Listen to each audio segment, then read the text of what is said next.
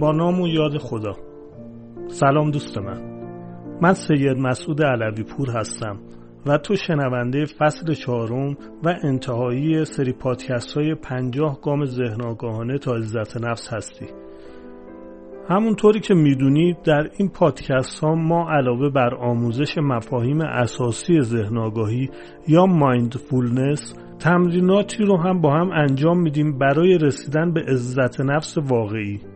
توصیه می‌کنم این پادکست ها رو به صورت منسجم در سایت من به آدرس علویپور.com دنبال کنید. همینطور می‌تونید در شبکه های اجتماعی هم من رو دنبال کنید. دوست عزیزم این فایل ها به صورت رایگان و به عنوان نظر فرهنگی در اختیار شما قرار گرفته.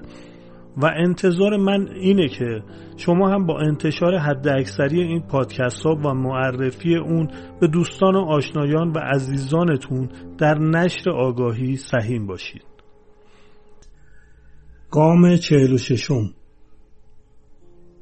دوستان عزیزم اکثر ما نسبت به قدرت کلمات ایمان داریم و می‌دونیم که چه کارهایی از دست کلمات ساخته است.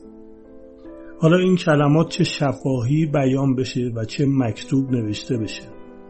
قدرت کلمات نه تنها می‌تونه روابط افراد رو تعریف کنه بلکه می‌تونه جوامع رو هم تحت تاثیر خودش قرار بده. در تاریخ بسیار افرادی رو دیدیم که با قدرت کلماتشون تونستن یک جامعه رو به تعالی برسونن یا اینکه تونستن اون جامعه رو به اوج نیستی و قهقرا بکشونن.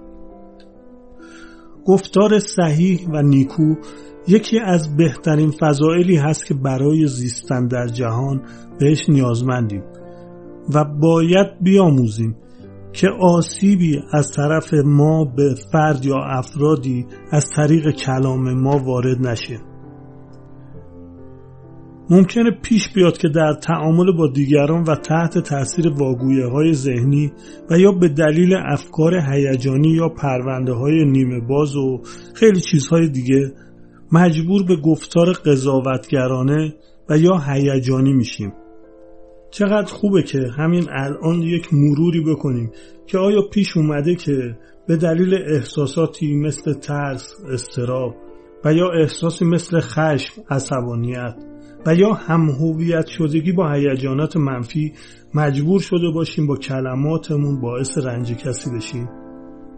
شک ندارم که این شرایط نه تنها اوضاع رو بهتر نمی‌کنه بلکه باعث خرابتر شدن اوضاع میشه. و وقتی که ما نتونیم منظورمون رو با گفتار صحیح بیان بکنیم و به نیکویی این منظور رو برسونیم و آسیبی به دیگران برسونیم مهم نیست که منظور ما به حق بوده یا نه.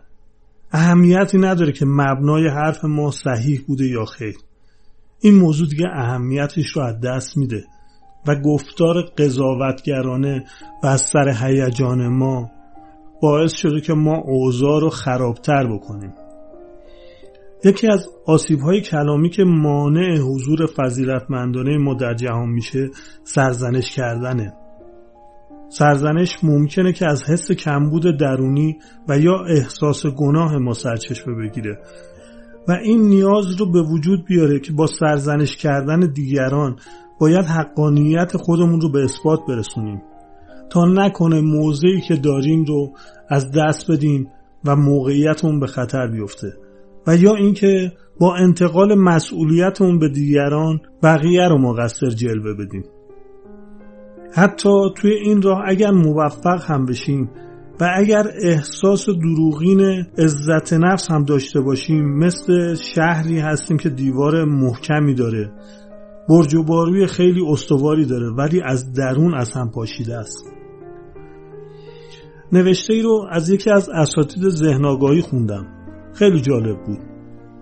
می‌گفت که حس نیاز به برحق بودن به طور دائم و سرزنش دیگران و کوبیدن اونها برای عیوب و ایراداتشون مثل ثبت کردن جای پامون روی ابرهایی است که دائما تغییر می‌کنن. چه خودمون رو سرزنش بکنیم و چه بقیه رو مثل اینه که وجود پیچیده انسان رو به عنوان یک عنصر ثابت در نظر بگیریم و به طور مطلق دست به قضاوت خوب یا بد بزنیم. در حالی که ما به اشراف کامل حتی در مورد وجود خودمون هم نمی‌تونیم برسیم. سرزنش کردن در از فریبیه که از طرف من ذهنی صادر میشه برای اینکه به طور موقت حس امنیت و آسایش داشته باشیم. ولی این امکان پذیر نیست و این امنیت دروغین خودش باعث احساس کمبودهای بیشتری میشه. و اما راه چاره چیه؟ راه چاره اینه که ما با شفقت و پذیرش بخش های مختلف وجودمون که در اونها احساس کاستی داریم رو بپذیریم و با شفقت با خودمون رفتار کنیم.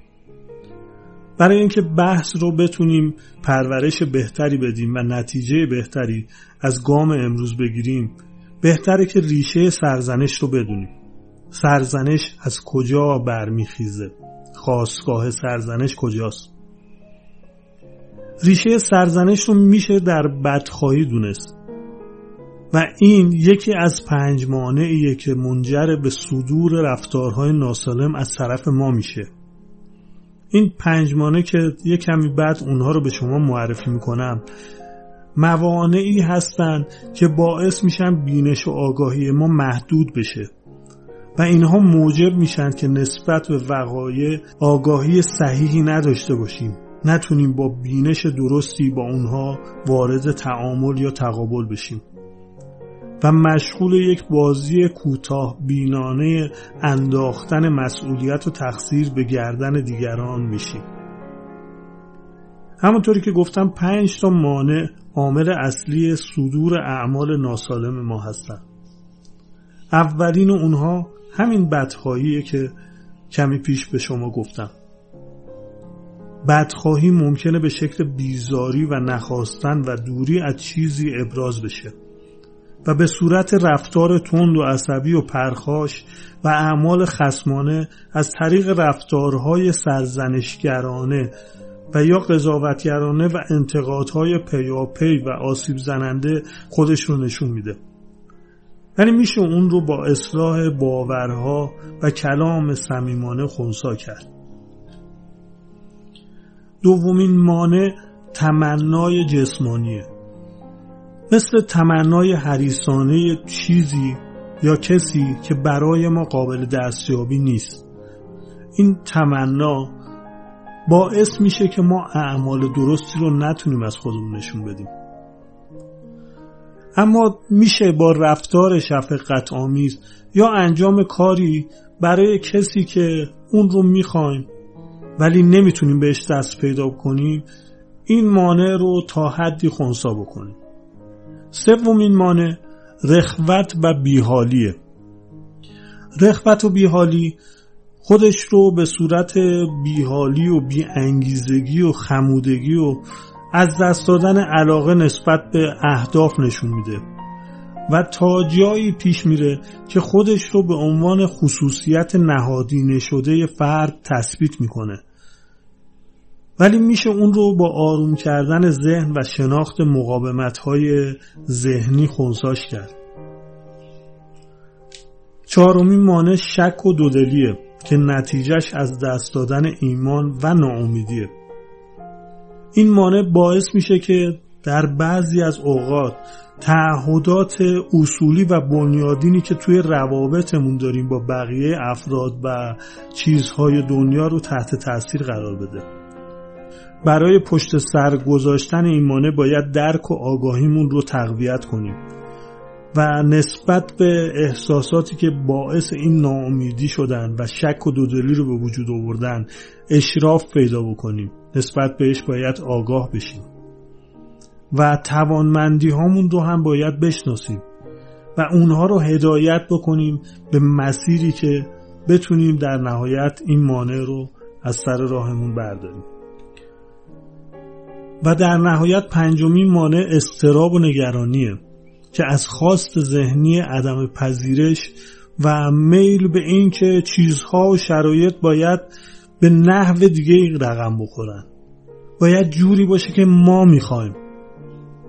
و خیلی جا برای این پیش میاد که ذهن ما می‌خواد حواس ما رو با نگرانی از موضوعی پرت کنه.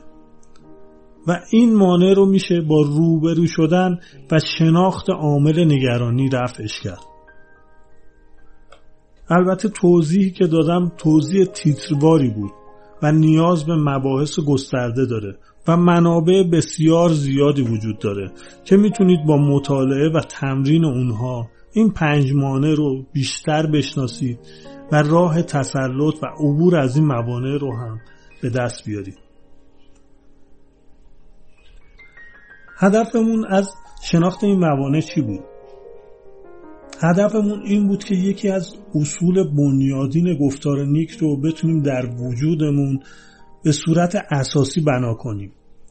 و این از شنیدن صحیحه شنیدن صحیح یکی از اصول بنیادین گفتار نیکه که اون رو باید در وجودمون به صورت اساسی بنا کنیم. شنیدن صحیح مسلما بیشتر از سخن گفتنه. در آموزه های فرهنگی ما هم نسبت به این نکته بسیار تاکید شده. تاکید بزرگان ما بر اینه که بیشتر از سخن گفتن بشنو. ولی ما مد نظرمون در این گفتار اینه که شنیدن و گوش دادن آگاهانه و صحیح رو بتونیم یاد بگیریم. شنیدنی که با قصد درک کردن طرف مقابله نه اینکه با پیشفرز و با نیت قضاوت و اثبات حقانیت خودمون بخوایم بشینیم پای صحبت بقیه. برای شنیدن واقعی لازمه که از درون خودمون خارج بشیم و خودمون رو به جای طرف مقابل بگذاریم و احساساتش رو حس بکنیم. البته مهمه که احساسات خودمون رو هم نادیده نگیریم. و با شفقت با اونها برخورد کنیم. و برای این کار لازمه که از موضع سفت و سخت خودمون دست برداریم و به افکارمون نچسبیم و وقتی که خودمون رو در موضع دفاع یا حمله قرار ندیم و وقتی که با تمام وجودمون شنونده باشیم حضور کامل توی یک گفتگو رو می‌تونیم داشته باشیم. و این حضور مشفقانه باعث میشه که درگیر قضاوت ها و پیشفرض ها نباشیم. تمرین.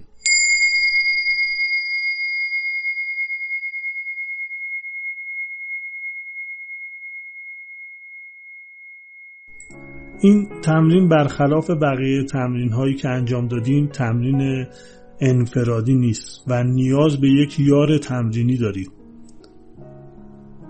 با این تمرین سعی می‌کنیم که مهارت شنیدن آگاهانه رو در خودمون پرورش بدیم. پس خوبه که این یار کسی باشه که به شما نزدیک باشه و کسی باشه که نیازمند این باشه که حرفهاشو بشنوید و متقابلا امیدوارم که اون یار شما هم شنونده حرفای شما به صورت آگاهانه باشه. و به طور مشترک بتونید این تمرین رو درون خودتون تبدیل به یک مهارت کنید. سعی کنید با توافق یار تمرینیتون به چند پرسش مشترک برسید که با پاسخ به اونها شناخت بهتری نسبت به همدیگه پیدا می‌کنید. خوبه که سوالاتون هدفمند باشه. من به عنوان نمونه و مثال چند سوال رو برای شما میگم ولی شما آزادی عمل دارید. در نحوه طراحی سوالاتون که به طور مشترک می‌تونید از همدیگه بپرسید. خب سوالاتی مثل این سوال که مهمترین نکته ای که درباره خودت می‌تونی به من بگی چیه آیا در زندگیت چیزی رو به عنوان مشکل قلمداد می‌کنی؟ آیا من در وجود اون مشکل نقشی دارم؟ چه کاری رو می‌تونم انجام بدم که این مشکل حل بشه یا اینکه وضعیت بهتری رو پیدا بکنه و از این قبیل سوالات محدودیتی در طراحی سوالات ندارید بسیار خوب. حالا توافق کنید که یکی از شما پرسشگر بشه و دیگری پاسخگو. هر سوال باید مجزا پرسیده بشه و پاسخ به طور کامل باید شنیده بشه. اگر در پاسخ نکات ناخوشایندی رو گفته شد و یا شنیده شد صحبت همدیگه رو قطع نکنید و به صحبت همدیگه ورود نکنید و بگذارید پاسخ به طور کامل بیان بشه. این خیلی مهمه که پاسخ رو تحلیل نکنید. عصبانی نشید. دفاع نکنید. بحث نکنید. سوال تو سوال نیارید. بازجویی نکنید. فقط صرفا شنونده باشید. با آگاهی کامل و با تمام وجود بشنوید. پیش میاد که وسط صحبت میل شدیدی پیدا می‌کنیم که به صحبت و طرف مقابل ورود بکنیم. ولی در مقابل این میل مقاومت کنید آگاه باشید که هدف اینه که شنونده باشید. اجازه بدید طرف مقابل به طور کامل احساسش رو بیان بکنه. و اگر به عنوان پاسخگو مورد سوال قرار گرفتید و نوبت شما بود که پاسخ بدید به طور کامل احساستون رو بیان کنید. و وقتی که طرف مقابل رو اجازه میدیم که بتونه احساسش رو به طور کامل بیان بکنه توان کنار اومدن با اون مشکلات رو می‌تونه پیدا بکنه. شنیدن آگاهانه شما این موضوع رو تصدیق می‌کنه. و باعث تقویت درون فرد مقابل شما میشه. زمان این تمرین برای هر نفر ده تا 15 دقیقه است. هر نفر ده تا 15 دقیقه وقت داره که به سوالات پاسخ بده. بعد باید جای شنونده و گوینده همونطور که گفتم عوض بشه و همون سوالات تکرار بشه. در انتها 5 تا ده دقیقه جمعبندی بکنید و از احساسات خودتون هین گفتگو صحبت بکنید و احساساتتون رو به طور کامل به اشتراک بگذارید. بعد از گفتگوی آگاهانه و شنیدن آگاهانه ببینید که چه چیزهای جدیدی رو در طرف مقابلتون کشف کردید. آیا این چیزها به همدلی و نزدیکتر شدن شما کمک کرده یا خیر؟ امیدوارم که این طور باشه و امیدوارم که این تمرینات گفتگو به ارتباط نزدیکتر شما با افرادی که باهاشون تعامل دارید کمک بکنه. خب دوستان عزیزم گام امروز هم به پایان رسید. بسیار از شما سپاس گذارم و تمام مهر و شفقتم رو مثل همیشه تقدیم وجودتون می‌کنم. مثل همیشه میگم که دوستتون دارم و شما رو به خدای بزرگ میسپارم. خدا نگهدار.